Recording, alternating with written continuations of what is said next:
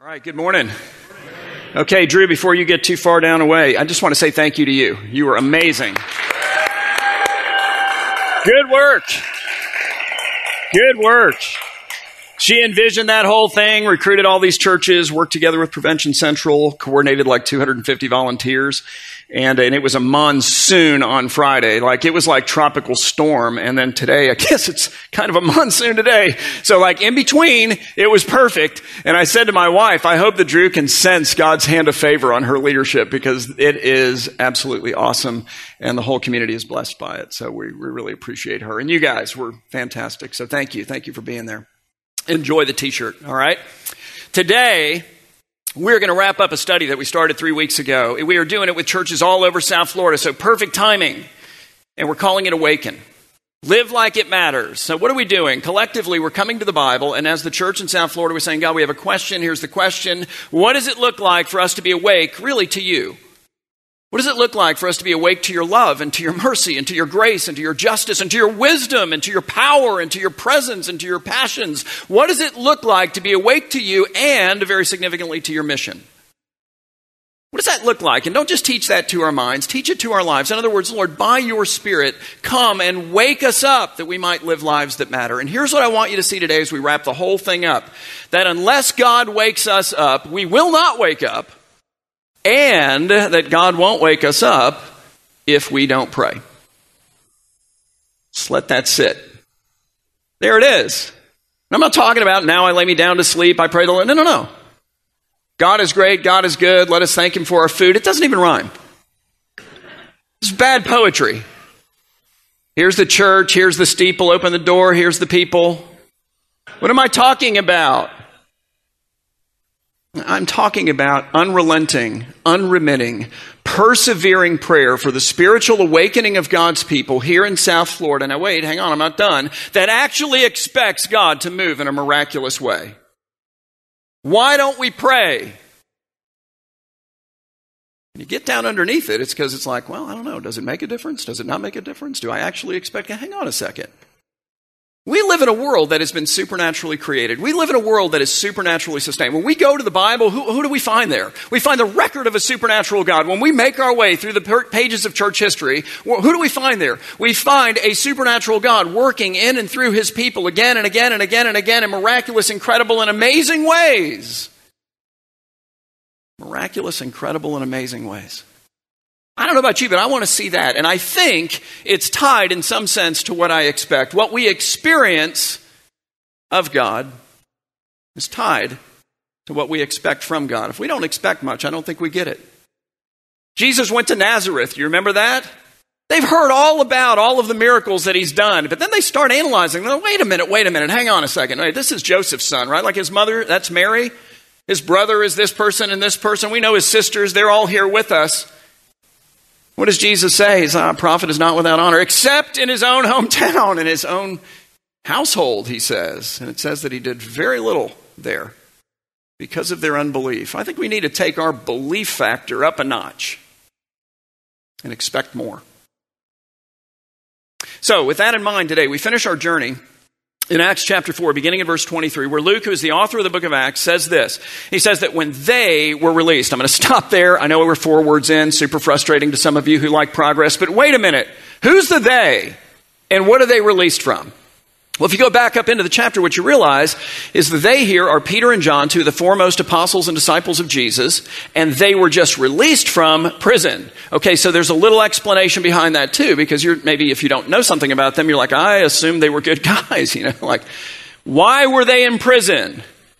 Well, they went to prison for healing a man who had been lame for more than 40 years and who for more than 40 years as a lame man begged for money at one of the gates to the temple in the city of Jerusalem that was the nerve center of the city in that moment in that city. So in other words, all the religious activity happened there. All the financial activity for the most part happened there. The legal activity happened there. Like everything in the city for the most part happened up in the courts of this temple. So everyone in the city is constantly going in and out of the gates of the temple. And when you lay at one of the gates of the temple begging for money for more than 40 years, because you're lame, everybody in the city comes to realize you're lame and they know who you are. They probably knew his name.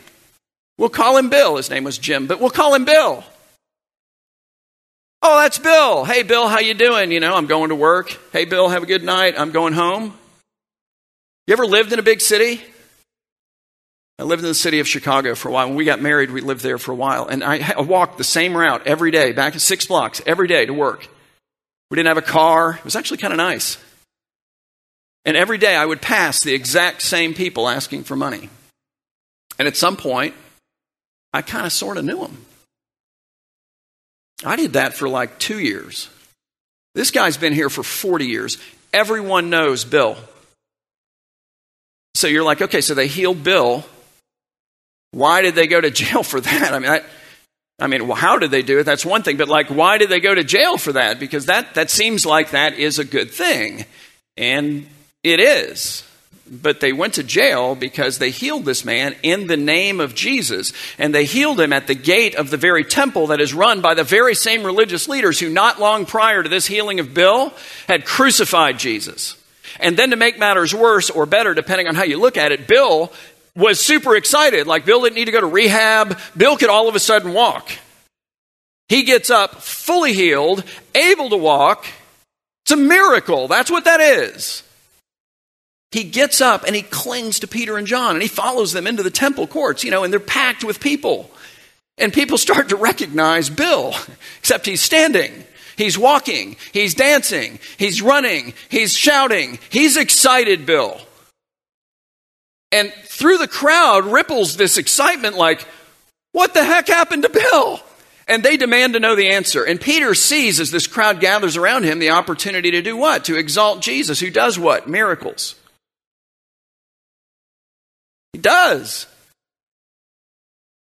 And he says, All right, so if you guys want to know what happened here, uh, he was healed in the name of Jesus. You, you guys all remember Jesus, he says to them. You know, you know Jesus, right? Because not long ago you were shouting, Crucify him, crucify him, crucify him. You got all fired up because the religious leaders of this temple opposed him and they got you all fired up. And then you demanded that he be crucified. Pontius Pilate came forward with a murderer and with the Son of God and offered to release one or the other to you. You chose the murderer. You remember Jesus? You killed him. And God has vindicated him by raising him from the dead. This man stands before you because he has been healed by the power of the name of Jesus, which makes you think that there's power in the name of Jesus. Like, I don't know, you start going, maybe I should expect more. Something, isn't it? And people get converted like they like they're like i'm giving my life to that jesus can i be forgiven for that because you know yes but the religious leaders, as you can understand, are none too excited about this. And these guys have their own sign of soldiers. So they send their soldier force out into the crowd and they grab Peter and John. They're like, we got to get them out of here. And they put them in prison. They interrogate them. They accuse them of all kinds of things. They threaten them. And think about the threats because they're real. These guys orchestrated the death of Jesus. Now, this is a little bit of an inopportune moment for them to crucify Peter and John, but they're patient. They're playing the long game. The threats are real. They threaten them, real threats, and then they send them out. In Luke again, he says that when they were released, they, Peter and John, went to their friends. They went to the church and they reported what the chief priests and the elders, who, at least from an earthly perspective, had all the power. These guys had all the political positions.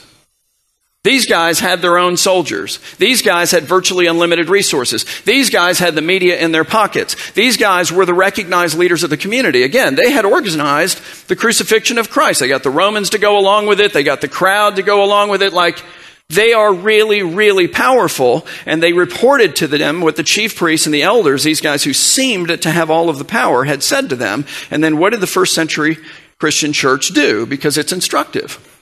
They said, man, we got to fire up a bunch of new programs. You know what? I think we need to take a look at our organizational and leadership structure. Let's bring in a consultant hey, you know what? We need to rebrand. Let's bring in a marketing firm. We're going to rebrand. We're launching a new website. We're launching a new app. We're going to increase, you know, our revenue. We need to change our facilities a little bit. I mean, there's a lot of things here that we need to do. Need a PR guy. Oh, I know. We need to vote better people into office. Let's do that because these guys are terrible. They're crushing us. We need to vote as one. We need to run our candidates. I'm going to stop and say they didn't do one of those things. Not one. And I say that as a fan of maybe all of them in some moment in time. I think all of those things can be incredibly helpful. I'm not actually opposed to any of those. I'm just pointing out that that's not what they did. And what they did do is very instructive. All of those things are like gasoline on a fire, okay? But first you got to have the fire. Otherwise, you just make a big stinky stain in your driveway. It's all you got. And the gasoline just evaporates, leaves this oily residue. And I feel like that if we've learned anything in 2020 and 2021, it's that.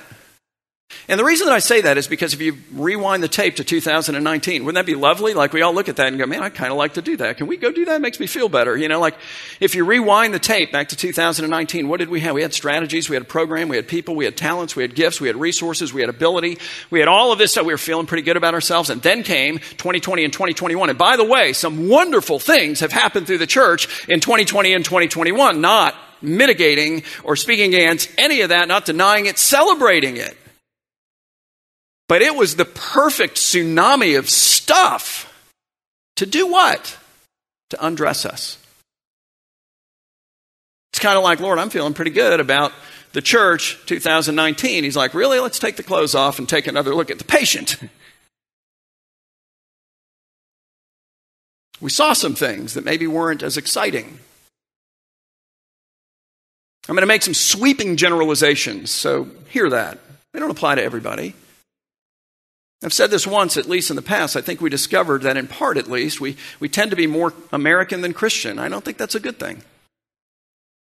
We, we can tend to be more of a consumer than a contributor. I don't think that's a good thing. Here's one other thing one out of every three people who were attending church there at the well dressed end of 2019 have dropped out of the church entirely. So, what am I trying to say? I'm saying that strategies are not enough, and programs are not enough, and personality is not enough, and talent is not enough, and gifts and abilities and resources. None of those things are enough. They're wonderful. We need them. They're like sails on a sailboat.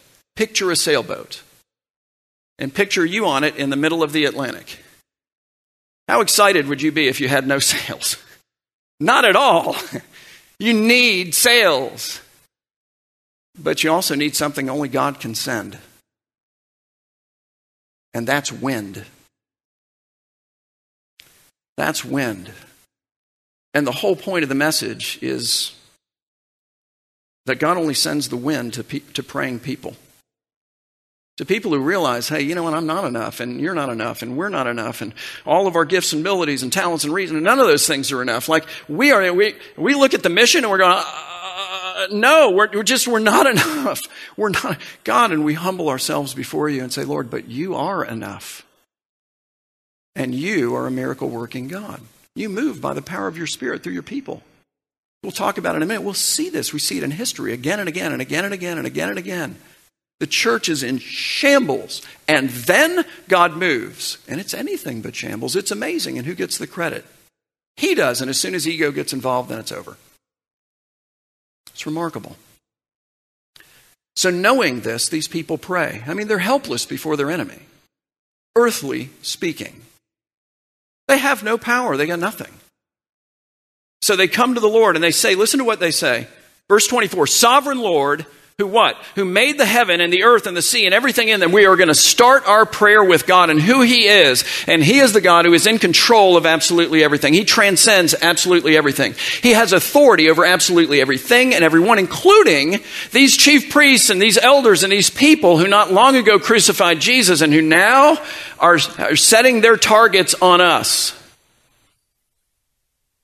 They can't do anything apart from you, Lord. You're the sovereign Lord. And Jesus becomes their example. They go back into the Old Testament, way before Jesus is even born. They go back to the Psalm, Psalm 2, and they say, Listen, you're the God who, through the mouth of our father David, your servant, looked forward in time to our first century day when Jesus was going to be here. And exactly, you look forward to what these same powers that are threatening us right now did and would do to Jesus. And then you said by the Holy Spirit through David in Psalm 2, why do the Gentiles rage? The idea being against God. Doesn't even make any sense. And the peoples, well, they plotted. Like, why would they do that? They plot in vain. Don't they realize that it's vanity? Why is it in vanity? Because they're plotting against God. The kings of the earth set themselves, and the rulers of the earth, and all the people that they govern there in the city of Jerusalem were gathered together against the Lord and against his anointed, who is Jesus. And we know that they see it this way, that they're interpreting Psalm 2 this way, because then they give us their interpretation. They say, For truly in this city of Jerusalem there were gathered against your holy servant Jesus, whom you anointed. Both Herod, who was a king, Pontius Pilate, he was a Roman procurator or governor of this whole region of Judea, and their soldiers, along with the Gentiles, and the peoples of Israel to do what? Whatever their hands and whatever their plans predestined to take place? Nope. But it kind of looked that way. They gathered together to do whatever your hand, O sovereign Lord, whatever your plan, O King of the universe, had predestined to take place. And so they start their prayer by recognizing that even the most powerful forces of opposition and evil in this world that stand against Christians and the church are nothing more than pawns in the hands of the sovereign Lord who takes even the most evil things that they seek to bring against us and turns them into good.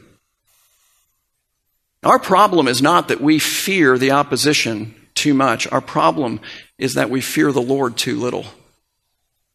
And Jesus is the perfect example. It's the example they give. They're like, man, you know, these guys, they, they arrested your perfectly innocent son. They, they beat him. He went along with this. He knew the program. He knew what was going on. They scourged him. They crucified and killed. They murdered the only innocent man in the whole universe.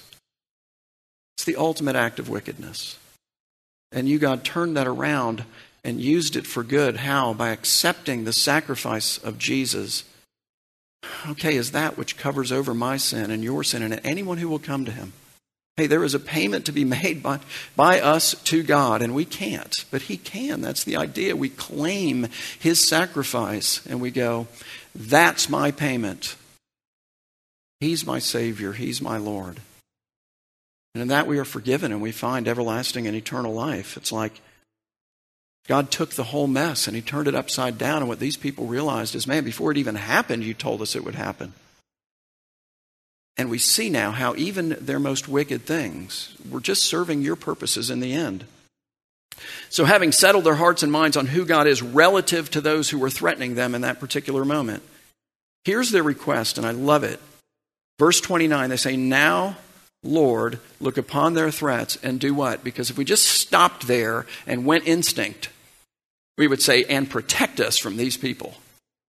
We want you to protect our church. We want you to protect our school. We want you to protect our kids. We want you to protect our bodies, our hearts, our minds. Like, please, you know, give us safety, give us security, or, or, or give us also justice. Like when they come and they do all of this stuff, it's completely unjust. Avenge us, etc. I don't know. I mean, that's where I go. Listen to where they go. Now, O Lord, look upon their threats and grant to your servants the ability is the idea to continue to speak your word. How? With all boldness. While you get us in more trouble by continuing to stretch out your hand to heal, and miraculous signs and wonders are performed through the name of your holy servant Jesus, which just gathers more people together, which we then get to preach to, which then upsets the authorities who, wait, they don't have all the power, do they? But it feels like it. And every time this happens, we get closer to being killed for this. They're like, yeah, you know what? There's something more important at stake. Whoa. Because when you do that, and they gather, and we say, well, guess who did this, really? Because it isn't us, it's Jesus. People go, okay, then I need to know him. They're like, we'll risk this over here if you'll use all of this, and even our own suffering and death. Like, I mean, the apostles were, uh, you know, with the exception, I guess, of one, we're all martyred. Like, wow, that didn't end well. didn't see that coming. Look at the time, you know. It ended in heaven. So there's that. Could not have ended better. And what did that do? It, what it did is it gave us a Bible that we can believe in for lots of reasons, and that's one of the most compelling. You don't think that if they could have produced the body of Jesus, they would have done that? The Romans wanted to kill Christianity, so did the Jews. They couldn't, it wasn't there. And you don't think that if they could have coerced one of these guys to say, yeah, you know, we actually made all this stuff up about a risen Jesus, that they would have done it? You don't think that was on the table? You don't think that was negotiated into the deal? If you don't do this, then we're going to do this to you. Peter's like, okay, you can crucify me upside down because I can't unsee what I've seen. And I've seen a man defeat death. And his name is Jesus. That's quite the authentication, actually, of the message of the Bible. And if you're wondering what God thought of the prayer of these people, we find out in the next verse, verse 31. Luke says, And when they had prayed, the place in which they were gathered together was, I think, literally shaken. Now, I know some people go, eh, maybe they were just metaphorically shook, like in their hearts. I'm like, why are we doing that? Why wasn't it literally shaken? I mean, it seems to be the most natural reading of this. That's me expecting less. This is saying, no, expect more. It was literally shaken, and they were all filled with the Holy Spirit. And as a result, they continued to speak the word of God with boldness. And what I'm trying to get across is that there's no program, that there's no strategy, that there's no plan, that there's no personality, that there's no amount of talent, there's no amount of giftedness, there's no amount of resources that can shake a room, that can shake a life, that can shake a family, that can shake a church, that can shake the church, that can shake a part of the world that is South Florida, a nation. We cannot do that. But He can do that. He does it in response to our prayers in response to the confession of our sin, in response to the confession of our faithlessness, in response to the confession of, ah, I haven't expected enough of you. I have undersold you. There's been a metaphorical shaking going on here, and I, I really like that's less, I think, than what you're offering. And it's us going, God, we really want you to move. We desire to see you do what only you can do. And everything we've tried has failed. So on our own, we got nothing, but we have our sails up. Send the wind.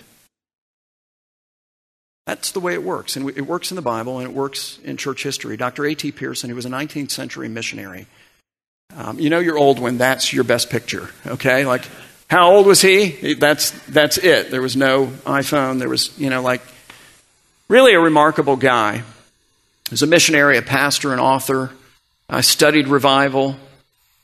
And he gave us a truism about it. He says there has never been a spiritual awakening in any country or locality that did not begin in united prayer. He's right. Just go through them. Three great awakenings. How did the first one start? It began on Monday, January 1, 1739, when John and Charles Wesley and George Whitefield and 64 others gathered together for a night of prayer and of worship in the city of London. And listen to what John Wesley writes. He sums it up. He says this. He wrote, he said that at about 3 a.m. Okay, I just want to pause there for a minute. Did you hear that? At about 3 a.m. Listen, if I'm up at 3 a.m., you know why, okay? Like, I'm not happy about it. it at about 3 a.m., they went to the prayer meeting, and then nobody went, hey, I thought we were going to wrap this up, you know? about 9 p.m., I'm wanting to sit on a couch with my noise canceling headphones on and listen to the Calm app and read a book. Like, unrelenting, unremitting, persevering. These guys are going after it hard. God has created a desire in them, a passion that says, no, I mean, I will sacrifice sleep. I will sacrifice, like, I want this. At about 3 a.m., the power of God came mightily upon us, insomuch that many fell to the ground, metaphorically. No, really. And as soon as we recovered a little, he said, from the awe and amazement at the presence of his majesty, we broke out with one voice and we said, We praise thee, O Lord. We acknowledge thee to be the Lord. On Friday of that same week, they gathered for a day of prayer and fasting. Until about 3 p.m., when George Whitefield recorded in his diary, he said, We parted with the full conviction that God was going to do great things among us, and man, did he. Wow. Amazing things. See, the same thing in the Second Great Awakening, which came shortly after the American Revolution, and at a time in our history in which the church was, guys, all but dead. Please hear that. So, John Marshall, who was the Chief Justice of the United States Supreme Court in that day, wrote to the Bishop of Virginia, and he told him that, in his opinion, the church, he says, is too far gone ever to be redeemed. Thomas Paine said Christianity will be forgotten in 30 years. And then revival came, and it came first to Great Britain in response to a prayer movement called the Union of Prayer. Union of Prayer, United Prayer Movement. It's kind of cool, right? The third Great Awakening is the only one to start in the United States. It started on Ful- in Fulton Street, New York City, with a man named Jeremy Lanphier. He was a businessman, a Christian, obviously, and he had a passion to see people come together to pray for the country. So he started posting notices around New York City, which had about a million people in it at the time. Obviously, it's grown a bit since then. And, and so, but he's expecting, I think, more people than came. So, day one, Wednesday, number one, six people. He didn't give up. Wednesday, number two, 14 people. Wednesday, number three, 23 people.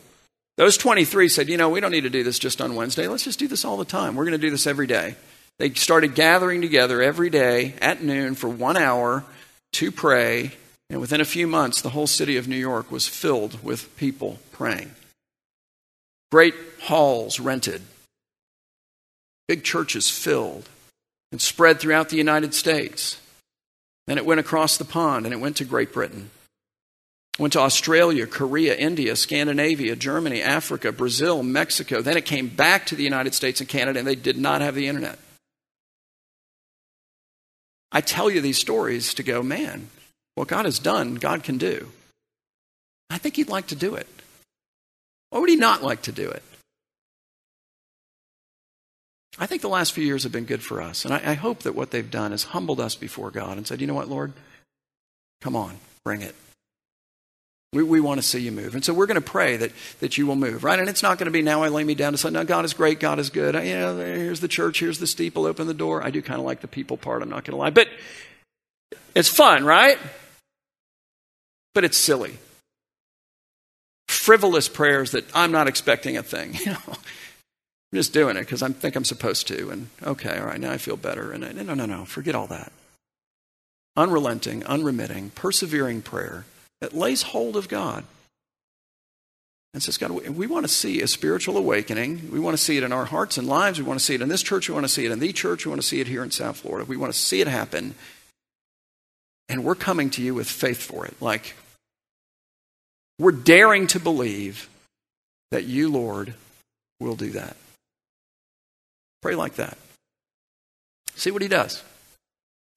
So back in August, August 28, I remember the date. It was the day before my birthday. It was the day that I was diagnosed with the Delta variant of COVID, uh, which was terrifically inconvenient. Thankfully, it was not a big deal for me. It has not. Uh, that's not been the case for everybody. I understand that, so I'm grateful. Um, but you know, like the day before, I was feeling a little crummy. I tested negative. I thought, eh, it's fine. You know, we had this Church United event scheduled for the next morning at Coral Ridge, and I was actually supposed to help lead it, and Beth was supposed to be a part of it, and and so we were really excited about being a part of it. I got up that next morning, and it was a Thursday, and I felt worse. And I thought, man, if I show up, you know, wiping my nose, and, you know, these guys are going to treat me like a leper. So I need to at least be able to say I tested again today, and again I'm negative. I was convinced it was a cold, and it was not a cold. So I didn't go. And she couldn't go, obviously. Um, so we just stayed home. Watched it online. So, like, we're 10 minutes in, and my wife says, I feel like I just need to go pray in the other room, which might sound weird to you, but it's not a weird occasion in our house. So that was pretty normal. You know, I'm like, okay, all right, go, go pray in the other room. So she goes to pray in the other room. And she's in the other room for hour and a half. And I'm not sure weeping and wailing is too large of a description. Like I can hear it coming from the other room. Like she said afterwards, I thought you were going to think I was crazy, you know. And I said, no, actually, I thought it was beautiful. Like it was amazing. I, I think that's incredible. But what was really neat about that experience and her time with the Lord is she's praying for the, the gathered churches here in South Florida as, as they're gathering, is that she felt like God just brought her phrases, just little phrases. Pour it out. She just stayed with pour it out until she felt like the Lord lifted that phrase and gave her a different one. Break the chains. She'd just stay with that until she felt like God said, No, no, I got another one for you. My favorite one let it begin. Let it begin. Let it begin. Let it begin. Like at the end of it, she's laid out on the floor. I came, I just put a blanket on her and left. Let it begin. Look, unless God wakes us up, we're not going to wake up. Okay, we agree. All right, good. We can't wake ourselves up. God won't wake us up unless we pray. And we won't pray if we don't really expect something to happen. Will we? Start expecting something to happen. Because I think your experience and your level of expectation is, at least to some degree, attached. Lord, we want you to let it begin because, hey, here's the deal we got the sails.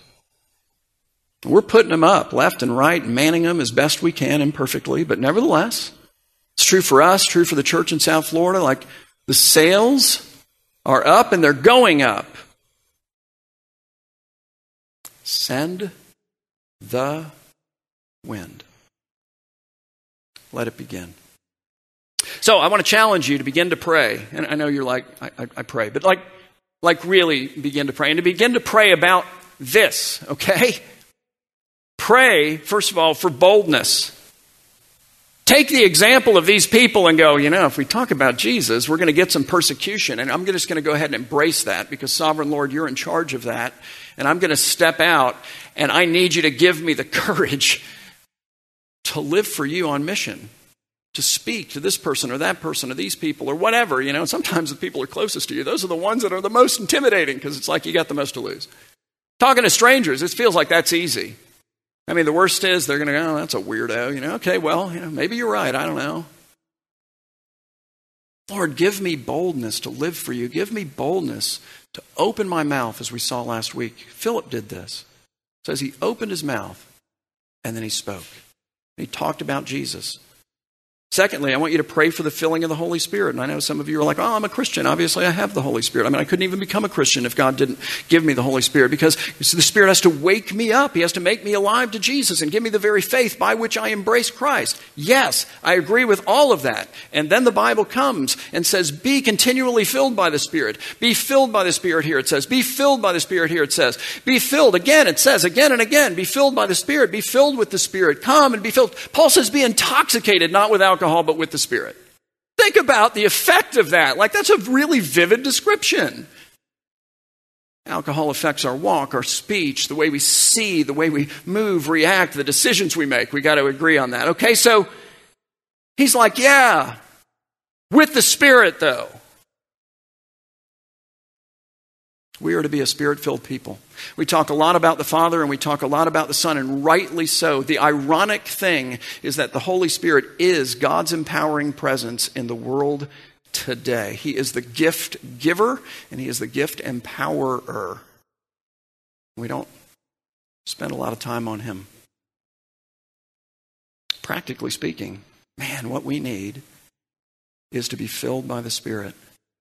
And then, lastly, third, Final challenge. Um, come to the Church United Night of Worship. It's going to be at Calvary Chapel, 6.30, not this Wednesday, but the next, so December 1. We'd love to have you there. Uh, people from the congregations of all of these different churches in Broward County and Palm Beach, and a few even from Dade, are going to be coming up. We're going to gather together. We're going to worship together. We're going to celebrate all that God has done through His people. And there's a lot to celebrate. Things like yesterday is a phenomenal thing to be able to celebrate. But we're going to pray together and ask for the Lord to wake us up. Okay? All right. Let's pray. Holy Spirit, we, we do pray for you to move. Oh God, quicken faith in us. Lord, make us believers not just in Jesus for the forgiveness of sin, but in the work of the Spirit of the living God who is alive and well. Come to life in your people. Fill this place with you. Each one of our hearts, each one of our lives, each one of our families, this church, your church in this region, Lord, we want to see you move. Make us a bold people. Make us a humble people. Make us a dependent people. Make us a people desperate to see you move. Give us faith to expect much. Do this, we pray, for your glory and the advancement of your kingdom in this season of time, in this community. We ask these things in Jesus' name. Amen.